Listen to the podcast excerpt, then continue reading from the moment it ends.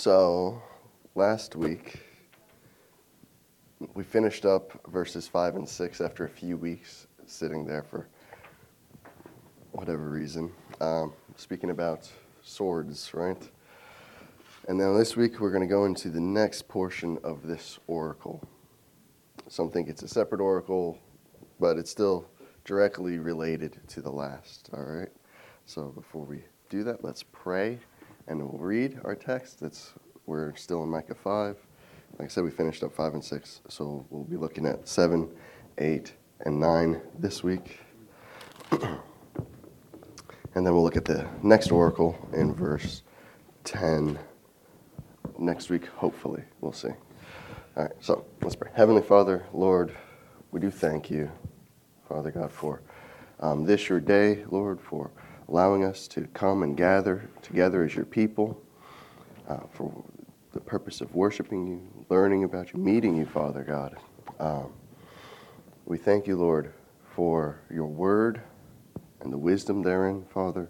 We pray that we might learn and grow in our faith and in grace and in truth and be molded into the image of Christ, Father, through the power of your Spirit, Lord. And we pray, Lord, that as we look into this, that you would um, enable us to truly believe what it says, Father God, so we might take this out into the world and apply what we uh, learn here.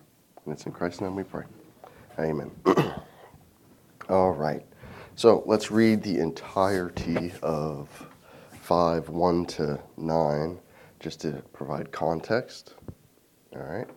It says at the beginning here Now muster your troops, O daughter of troops. Again, this is the ESV's uh, rendering of this. Siege is laid against us. With a rod they strike the judge of Israel on the cheek. But you, O Bethlehem Ephrathah, who are too little to be among the clans of Judah, from you shall come forth for me one who is to be ruler in Israel, whose coming forth is from of old, from ancient days. Therefore, he shall give them up until the time when she who is in labor has given birth. Then the rest of his brothers shall return to the people of Israel. And he shall stand and shepherd his flock in the strength of the Lord, in the majesty of the name of the Lord his God. And they shall dwell secure. For now he shall be great to the ends of the earth, and he shall be their peace. When the Assyrian comes into our land and treads in our palaces, then we will raise against him seven shepherds and eight princes of men. They shall shepherd the land of Assyria with the sword, and the land of Nimrod at its entrances. And he shall deliver us from the Assyrian when he comes into our land and treads within our border. Then the remnant of Jacob shall be in the midst of many peoples, like dew from the Lord, like showers on the grass, which delay not for a man nor wait for the children of man. And the remnant of Jacob shall be among the nations, in the midst of many peoples, like a lion among the beasts of the forest, like a young lion among the flocks of sheep, which, when it goes through, treads down and tears in pieces, and there is none to deliver. Your hand shall be lifted up over your adversaries, and all your enemies shall be cut off. all right.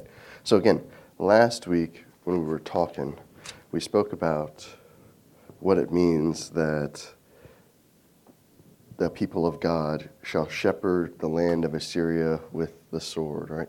Who remembers what we said about this? What, what, how do we put this into context? What does it mean that we shepherd the people or uh, of Assyria, you know, the land of Assyria with the with the sword? Who remembers? We were looking at swords, what did we say? Go ahead. Yeah, yeah. It can rightly be understood as the Word of God. and it ought to be understood that way. That's absolutely correct. Uh, what else did we say about that sword?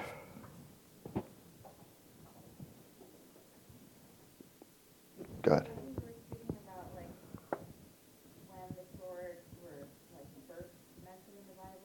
We, yep, we did. Yeah, in the Garden of Eden with the uh, angel and his flaming sword, right? And we saw that the fire of God. Um, And that same fire came down on the people of God in terms of tongues, resting on them at Pentecost, right?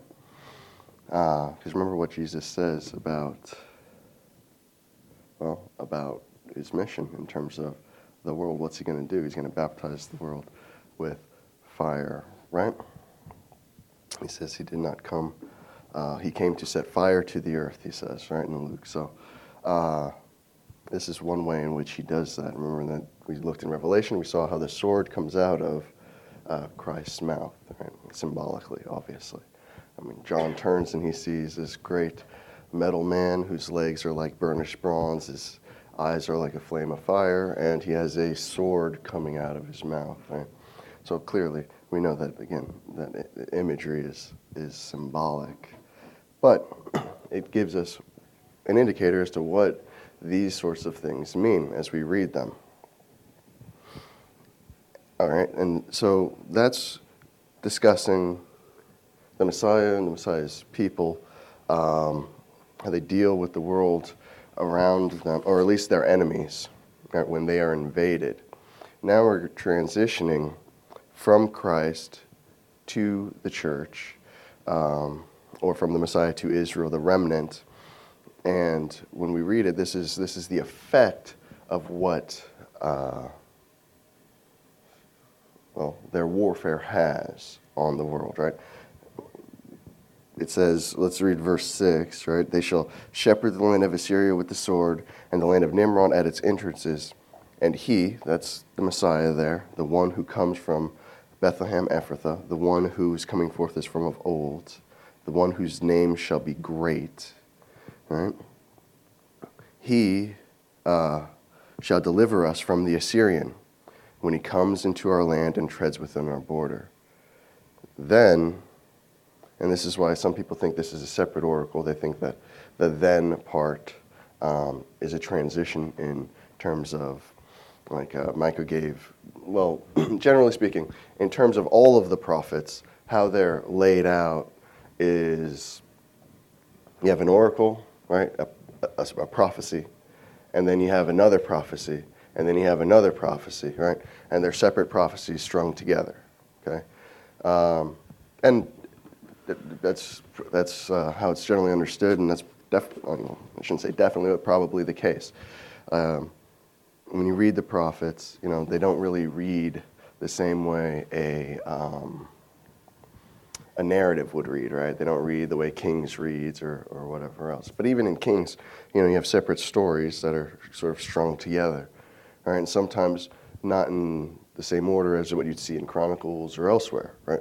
So um, it's not it's not set up the way that we would sometimes like in terms of uh, you know any of these books. They follow a, logical sequence that, uh, as the author writes, he, he's writing you know one thing after another. Um, now, the way that this would have been done, generally speaking, in terms of how it's understood, is Micah would have prophesied these, right? and perhaps a scribe or someone, or even Micah himself, would have written them down, and then they would have been compiled and put together, right? So, we can see as we, well, if you're a secular um, critic, a textual critic, a lot of times what they do when they read these, they're completely unconnected. There's no there's no flow, there's no whatever, right? And so they'll say, this part wasn't even done by Micah or whatever else it would be, right? Okay, so we can discount that. But as you read them, you start to see that even if they are separate uh, oracles, they do fit together perfectly and they flow one into another, creating a poetic or logical, you know, depending on the, uh, the author, chain of, well, or just sequence. So here, this one, if it is a separate oracle, it doesn't really matter because it is directly tied into the um, what was said prior in in verses one to to six. The then ties it directly to what's going on before that when the Messiah delivers the people of God, right? When he delivers them from their enemies, then the remnant of Jacob shall be in the midst of many peoples. You know, if we think about this, this is one reason, well, this is a reason why they think this is completely separate and unrelated and unconnected, because it says, um, he, shall, he shall deliver us from the Assyrian when he comes into our land and treads within our border. Then the remnant of Jacob shall be in the midst of many peoples. See? And it's like, oh, that's a completely unconnected idea, right? We're talking about our land and our borders. And then immediately we're talking about being in the midst of many peoples. Okay? But how do we, how do we, as you know, believing scholarship or just believers in general, how do we look at this and say, okay, how are these two things connected? How are they tied together? Well, like we said before, if we understand the verses 5 and 6 as poetry, as a song, as symbolic in nature, which it would have to be, you know, we would have to understand well, if the land of Assyria itself is symbolic, right? Because remember, at the time of the Messiah, the land of Assyria was gone. It was not there anymore. They had, the people of God had different enemies, okay? And so, um, if we understand that as symbolic, should we understand then um, our land and treads within our border as symbolic as well? That would seem to only make sense, all right? and and the and the beauty and wonder of it, you know, if looking back on texts like this from the New Testament or New Covenant perspective, is well, what land belongs to the people of God, right? What land belongs to the Messiah? What is the Messiah's land? Right? Yeah, the world, right? You read Romans four, uh, what is it, four thirteen, and you see that Abraham was promised the world. Right? That's what Paul says. That's how Paul puts it. Right? The meek shall inherit the earth and all of those things. So the people of God's inheritance is everything. It's all of God's. It's all of Christ. Right? You read or you uh, read Christ's parables, and he talks about in the kingdom that what's what's the kingdom of, of heaven like? Well, it's like a uh, a dragnet, right? And he talks about that one, and that one uh, explicitly, where he pulls up all kinds of fish. So, or, or the field, right? That's, that's probably even a better one. You know what? I'm just going to turn there, just because it's easier to do it that way.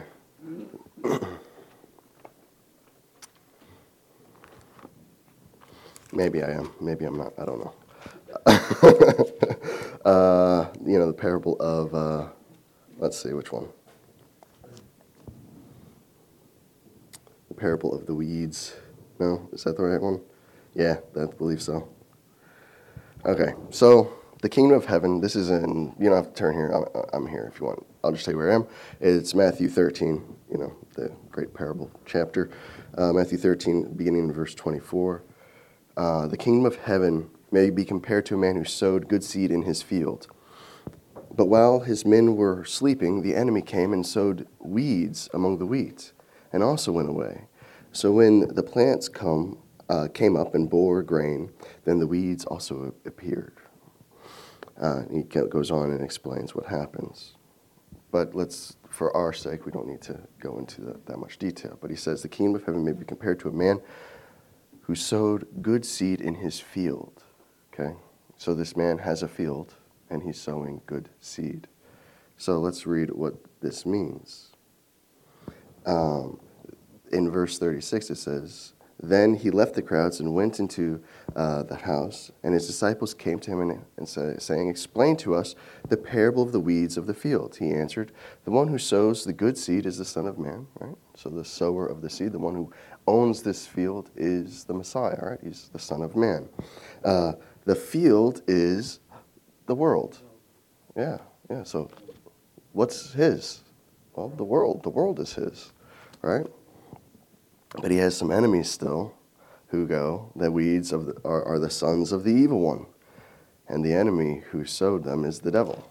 So those who are um, the enemies of God in Christ are living in his world, right? Not vice versa.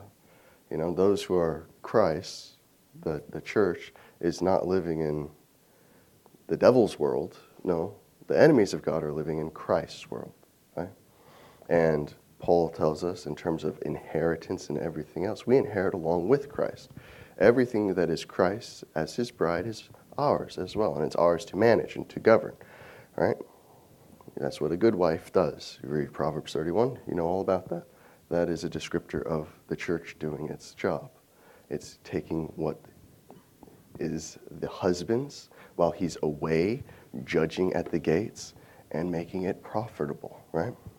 That's the church's task to be a good spouse of the husband of Christ and to steward what he has well. Right? It's, it, is, it belongs to us. It belongs to the people of God. The world is ours, right? So, it, it's kind of hard to understand that, especially in times like this, is it not? Right? That's why so many people get pessimistic or, uh, you know, upset or, or whatever. They think that, um, well, the world is the devil's, right? And that you hear this one a lot, actually, you know, because he's the prince of the power of the air, the God of this world. And so it all belongs to him, and we're just like, you know, outposts of heaven, just sitting here huddled. You know, we got to hold on, right? There's that old hymn, hold the fort, right? Something, something, hold the fort. Jesus is coming, right? It's like, no, no, no, no, that's not how this works. Go ahead. What are you going to say? Yeah, no, it's very easy sometimes to get disheartened when you see the magnitude of the work that needs to be done. Uh, yeah. And some might even feel compelled to like flee out of fear, Mm. right? Mhm. The difference of taking on the battlefield Yeah. Yeah. No, some, yeah, some choose to uh, not fight, right? Or at least they give up the fight, you know. And that's a that's a problem. That's a problem that we faced for a very long time, actually, uh, as the church. The church has given up the fight for quite some time, you know. Come early 1900s, it was we have nothing to do with this world. The world is not our home, right? So what do we do?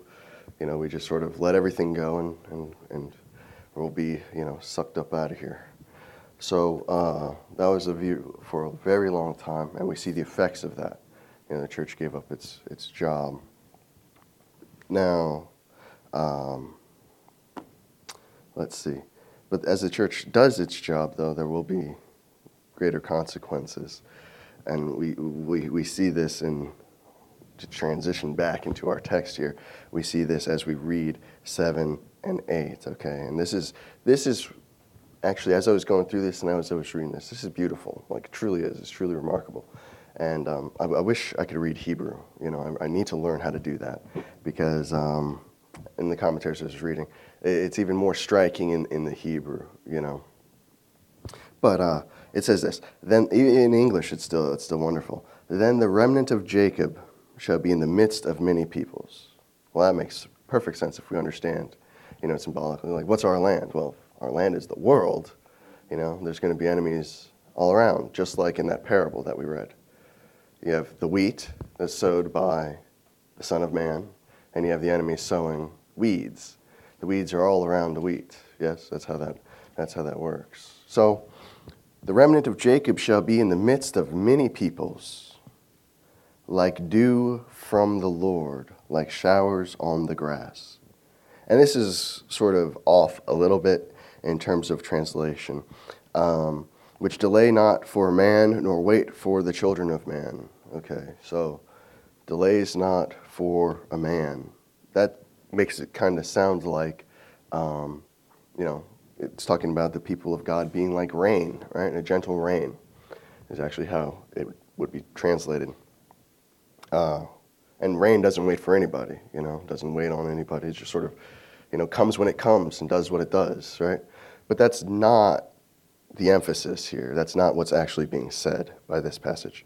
What's and the way it's worded is technically correct, but it doesn't give you the sense of what it's actually saying. Okay in the um, that's interesting. Okay, in the in the I was just read sorry the ESV. I, when I do my study, I go through like different versions, you know, and like most of my my primary version that I use the, the most is the New King James, so it reads differently. So, um, but anyways, so if I get stuck on this, like reading it, trying to sort it out, uh, sorry. But um, okay, then the, rem- the the emphasis is actually in the Hebrew is on this part right here, um, like dew from the Lord. Okay, so the origins of it's it's uh, it's focused on the origin of the remnant, right? The origin of the people of God, the remnant of Jacob. That's dew that comes from God. Its origin is heavenly in nature. Okay? Go ahead. Is this associated in any way with uh, Psalm 133? Uh, I'm not sure. What does Psalm 133 say? The one, how blessed it is for brothers to dwell together in unity. And it talks about the dew of Mount Hermon coming down. Well, yeah, yeah. In that, in a broad sense, it is. Because it's from, the dew is blessing from God, right? Very good. That was going to be a question that I asked. Like, what does it mean that, that the people of God are like a dew? Right? Dew is always associated with blessing, with fertility, with with life giving. It's a life giving force, right? When the when the dew or gentle rain comes, um, it gives life to the earth. Okay, right? We we understand that. That's a pretty clear picture. Yes, and um, but again, its origin is heavenly. It comes from God. And then the point in this, it says, well, it says, uh, nor wait for the children of man, which delay not for, for a man. And that, and when it talks about, you know, waiting for somebody, it's not talking about tarrying, like waiting for someone to do something or whatever. It's talking about um, uh, wait for them to send you, right? It's not coming from man, it's coming from God. It's a contrast there, right? That's what it's really saying. It's not saying that uh, it's not saying that the dew from God is waiting for men to do something. No, it's saying that the dew from God is from God. It's not waiting for man to send it. You know, man can't send it. It comes from God. The people of God come from God. It doesn't. They don't come from man. They don't wait for men. Right. That's what it's being said there. And dew specifically is dealing with blessing. Go ahead. I was, I was just gonna a- add, now, I hope I'm. Yeah, please. It's quite all right. Uh, What it says in, in one thirty-three is, is this, behold how good and pleasant it is when brothers dwell together in unity. It is like the precious oil on the head, Mm. running down on the beard, on the beard of Aaron, running down on the collar of his robe, like the dew of Hermon. Right. So the, the oil being, you know, from, from God. Absolutely, absolutely, yeah, yeah. And the, so, where's the first time we see dew in the Bible? In, uh, in the garden, Absolutely, in the garden. How was the garden watered? Yeah, yeah. But what was the origin point of that dew? What does it say? Yeah, yeah, yeah. And before the fall, and before the fall, it came from the ground. It came from the earth. So before the fall, right, everything worked as it's supposed to work. It was a self uh, sustaining system that God had created. Everything was doing exactly what it was supposed to be doing. Dew came from the ground and watered the garden, right? Because the earth was not under a curse. God's presence was still there, right? in the large sense of it. You know, heaven and earth were still close in that sense. There was not that separation. So dew comes from the ground in that sense. But now, when there is that separation, when the earth is under curse and everything else, Christ is still unifying everything. However, the dew must come from heaven. You know, it can't come from accursed ground any longer. Yeah. You know, in terms of blessing. So, this blessing now comes from God, which is the people of God. The people of God are that blessing. We're that life giving force. Yeah, we're, we're, we're there. Remember what it says about the people of God. Um, what we read when we went through Revelation, right? What are the people of God in terms of what we read in Revelation 21 and 22? How are they described? Go ahead. Yeah, yeah. Yeah, yeah. When we read when we read about that, how are the people of God described in that? Well, trees of life, right? We're described as trees of life, whose gives it fruit in its season, and, and its leaves are for the healing of the nations. Right? That's the blessing that comes from, you know, um, the people of God. And we don't come again. We're not sent by men. We come from from our message is, is heavenly, and we're sent by God. You know, we don't need the leave of anybody. Okay? So, because remember, whose world is it? It is Christ's world. Go ahead. Shoot. I might have missed this, but uh, for the peoples, that says in the midst of many peoples, Yes. is that both Gentiles and believers? Is that like It, types it, of people? it would be, yeah, in the midst of, well, it wouldn't be in that sense, it's in, it's in the sense of nations. Okay. You know, it's in the midst of many, many peoples, many ethnos, or what, you know, whatever in the Greek, however, it would work. Many nations, many different kinds of people, but not in the sense of believer, unbeliever, in the sense of many ethnicities, many nationalities, many different uh, nations. Right? The, the people of God will be all over the world in the midst of all these nations, right? That's how it's pictured. And so it's a blessing too. It's a blessing. Now it says in verse 8, and the remnant of Jacob shall be among the nations. Give you your answer, right? Like these are, this is a parallelism. So, like it explains itself. So, the remnant of Jacob shall be in the midst of many peoples, and it says the same exact thing, slightly different. And the remnant of Jacob shall be among the nations. So, that, that provides you the context. Okay? And then it says, in the midst of many peoples, explaining it again.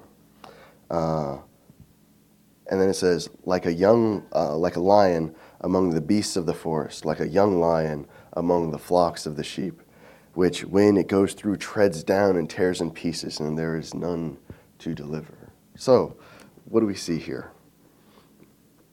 You know, in, the, in this in the same context, we see the people of God coming in like dew, giving life, being the blessing, and then in the same exact context, we see the people of God coming in like a lion in a sheepfold, tearing and ripping in pieces and trampling and treading down with none to deliver, right?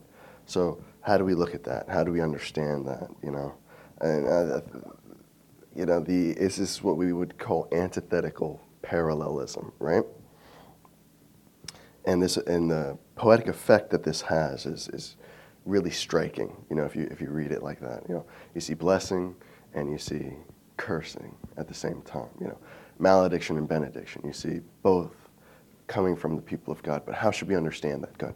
Well, it, what hits me right away is, is you think of Dew being very, like, if you could say calm and, and, and, and easy and, and, uh, but what this is saying is that, that, that Dew, the people, Mhm. God, are not easy. They're not, uh, coming in gently. They're, they've got the power of, of God and they're going to accomplish what God wants to accomplish. And that's where the warrior aspect comes in, like, like a lion being a warrior in a sense, coming in and, and, uh, when, when, at least the way I read this one, I Sure. read it, you know, the devouring is the devouring of the evil, of evil.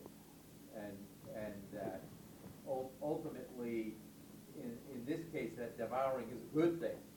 You know, it, it's getting rid of what's wrong and bad, and, and that's kind of simplified, but. Yeah, absolutely, absolutely. Uh, you had something to say? Anthony? Oh, okay, okay. Yeah, that's a that's a good way to look at it. But um,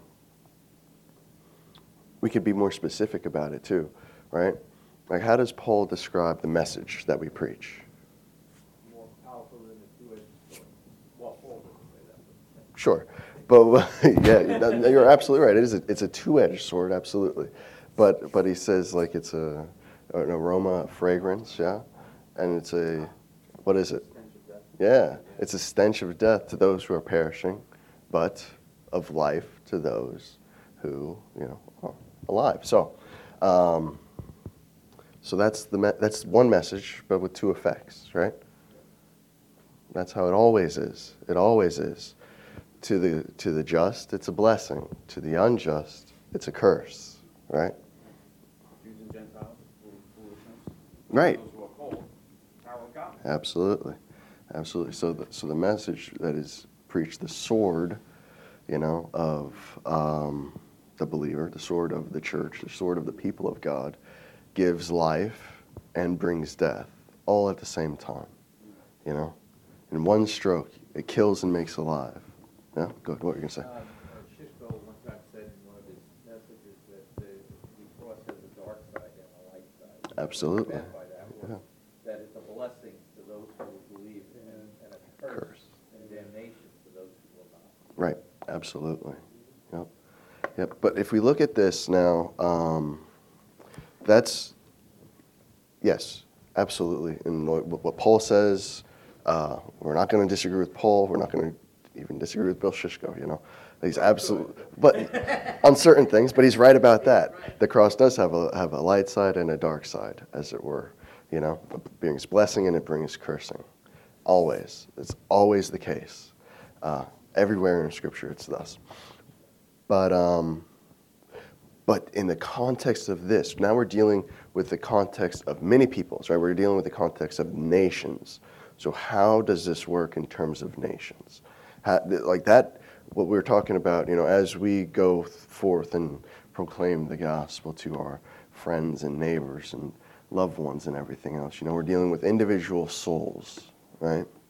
And to some, as Paul says, you know, to a savor unto life. And to others, it's the stench of death, okay? Um, but how does that work in terms of nations? Well, generally speaking, historically speaking, um, there have been very few nations that it was a stench of life to, or yes, a fragrance of life, a stench of life. Yes, life stinks, right? No, no, I'm, I'm kidding. But uh, it, it, it's it's a um, it's very few, right? It has happened, you know. Uh, however, most of the time, those who are in power, they like things the way they are, and they don't want to give, you know, up their rights, their powers. Okay, it's always a question. The question of the New Testament has always been, and still is to this day, who is Lord? Right? Always. Who is Lord? Even to this day. We see it especially in our state, right? Who has apostles? Eh? Does Jesus have apostles? Or does Kathy, whatever her name is, have apostles? right? Jesus, yes, yes. Absolutely. yeah. Right, right. But but that's that's how it always goes, you know.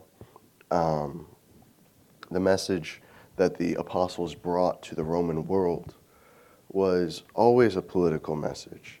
They would take the words of the Caesars and or Caesar Augustus at least and flip them and twist them on their heads.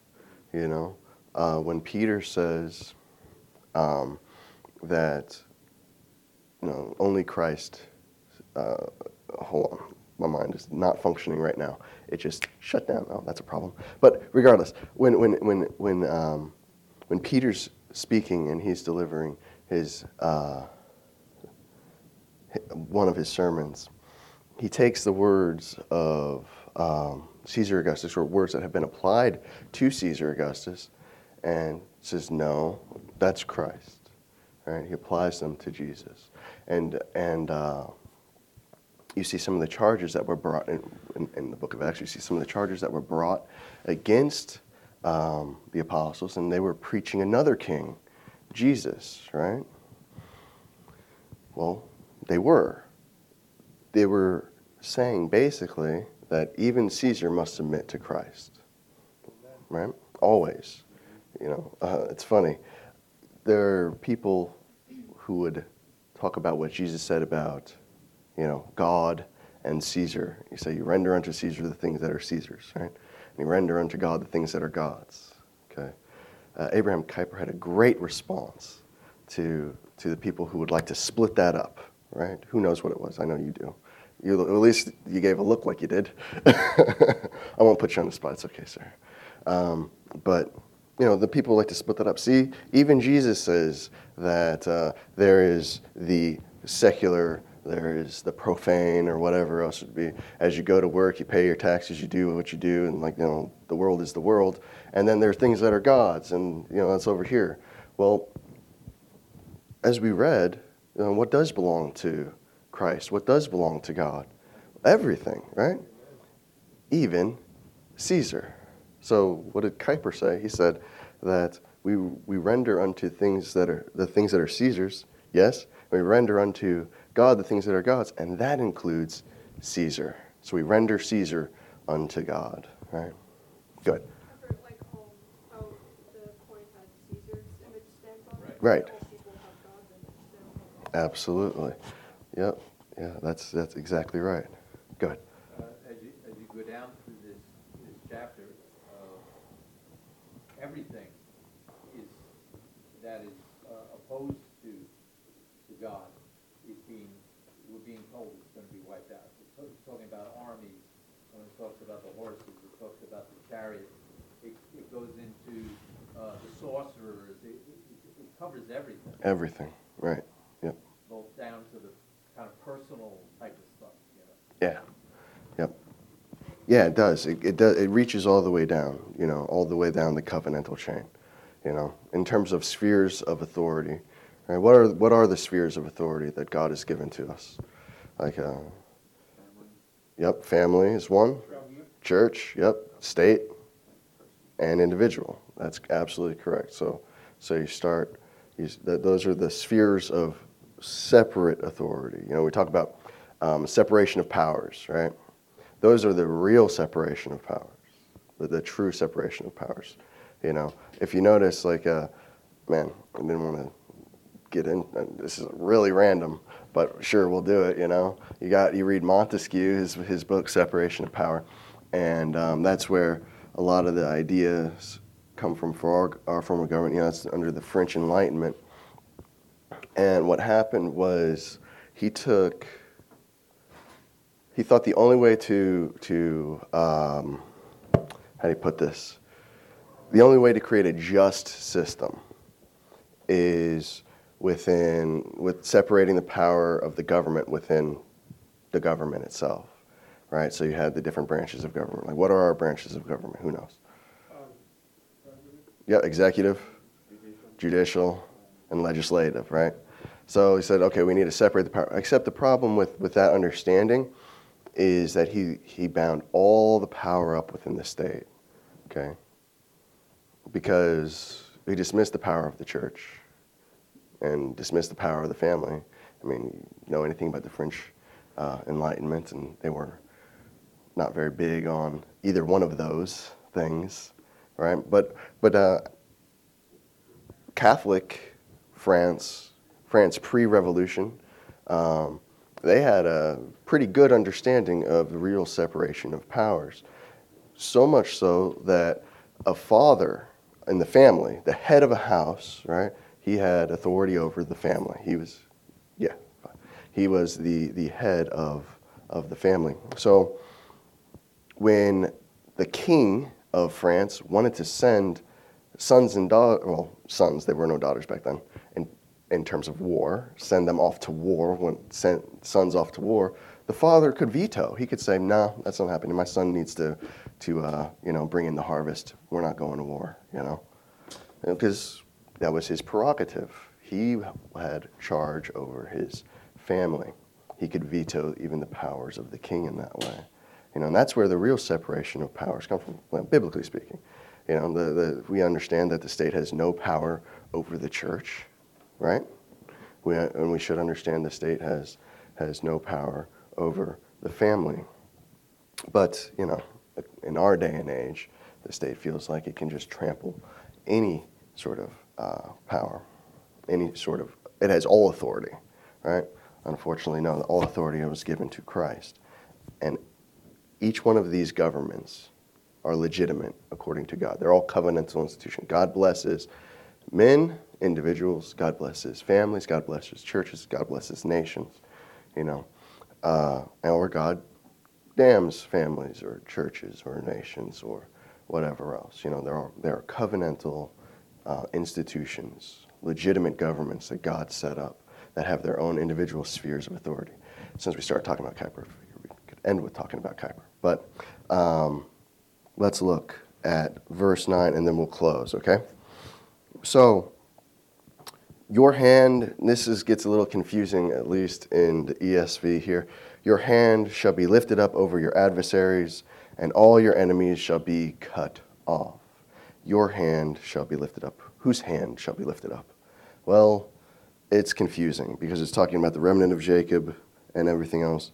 But in the Hebrew and in the context of this, this would be um, Yahweh. God's hand shall be lifted up. It, should, it could read something like this May your hand, O Yahweh, be lifted up over your adversaries. That's a paraphrase. Yahweh's name is not included in that. But that's, in the Hebrew, it's pretty clear as to who the, uh, your hand belongs to. Your hand shall be lifted up over your adversaries. And that lifting up of a hand, when do you see that? Even today, when do you see someone's hand lifted up? Think of, go ahead. Well, look at how it says, Your hand shall be lifted up over your adversaries. Huh? No? When someone's hand is lifted up, when someone's hand is like, if someone goes, you know, victory, right? You see a ref and he lifts up the hand of the victor over his adversary, right? That's, that's basically what it's saying. Your hand shall be lifted up over your adversary. Your, your hand shall be lifted up triumphantly over your adversaries. All right? And all your enemies shall be cut off. That's the picture that's presented in this one. You know, um, that through the Messiah, well, through the people of God and through the Messiah, you know, who, let's flip this around just to make it a little bit clearer. Okay, through the Messiah and thus through the people of God who are his bride, who are one flesh with him, who act on his behalf within the world, uh, and who has, you know, who has his power, um, God's enemies shall be cut off, and his hand shall be lifted up over his adversary. So, how does I didn't finish this thought, and I need to do it quickly. We spoke a little bit about it last last week, but how does the remnant of Jacob go through, tread down, tear, destroy the enemies of God? It's counterintuitive. Christ taught us this. It's through death, right? So when a government or when the nations or wherever you're sent, you know, despise, persecute, kill, imprison, you know, ostracize, make pariahs of the people of God, it is through that that the people of God conquer, right? How did Tertullian say it? The blood of the martyrs is the seed of the church, right? So as as the church goes forth into the world and brings this message that is either life or death, depending on um, the individual and the land itself, the, the people within the land. If the peoples accept, you know, it's life, and you'll see blessing. You'll see the people of God performing like they do. But if they reject, if they persecute, etc., then judgment falls from God on that people, on that city, even as how uh, Christ puts it. Yeah? So on the on that people, judgment falls, and they're removed from the equation. They're removed from the board, you know, and so that's how that works. All right, it's, it's counterintuitive. You you win by dying. Because one, one thing that is not clear in our understanding of things, which is unfortunate, you read the older, um, you read the older martyrs, right? You read like the first century, second century, all you know, just the early church in general. You read how they understood things, and they understood that their life doesn't end when they're put to death. Right? They go on and keep living, right? They're, they're, they don't, death isn't the end, right? They're sent to God to be judged, as it were. You know, well done, my good and faithful servant. That's what they wanted to hear. So they didn't fear death. You know, they didn't fear uh, anything that the world could do to them. Christ tells us not to fear anything that man can do to you. So dying to them wasn't a big deal. They weren't worried about it, you know? And it, this bled through in every aspect of what they did, right? When epidemics went through, right? Went through Rome, the church ran in, knowing that they could catch the disease and die just to give aid and comfort to those who were dying, to help in whatever way they could, knowing that they could die themselves. Because to them, death was nothing.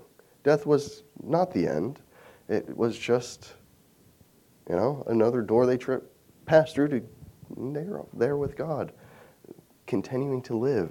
Matter of fact, it'd be better, right, as Paul put it, better that I die, right?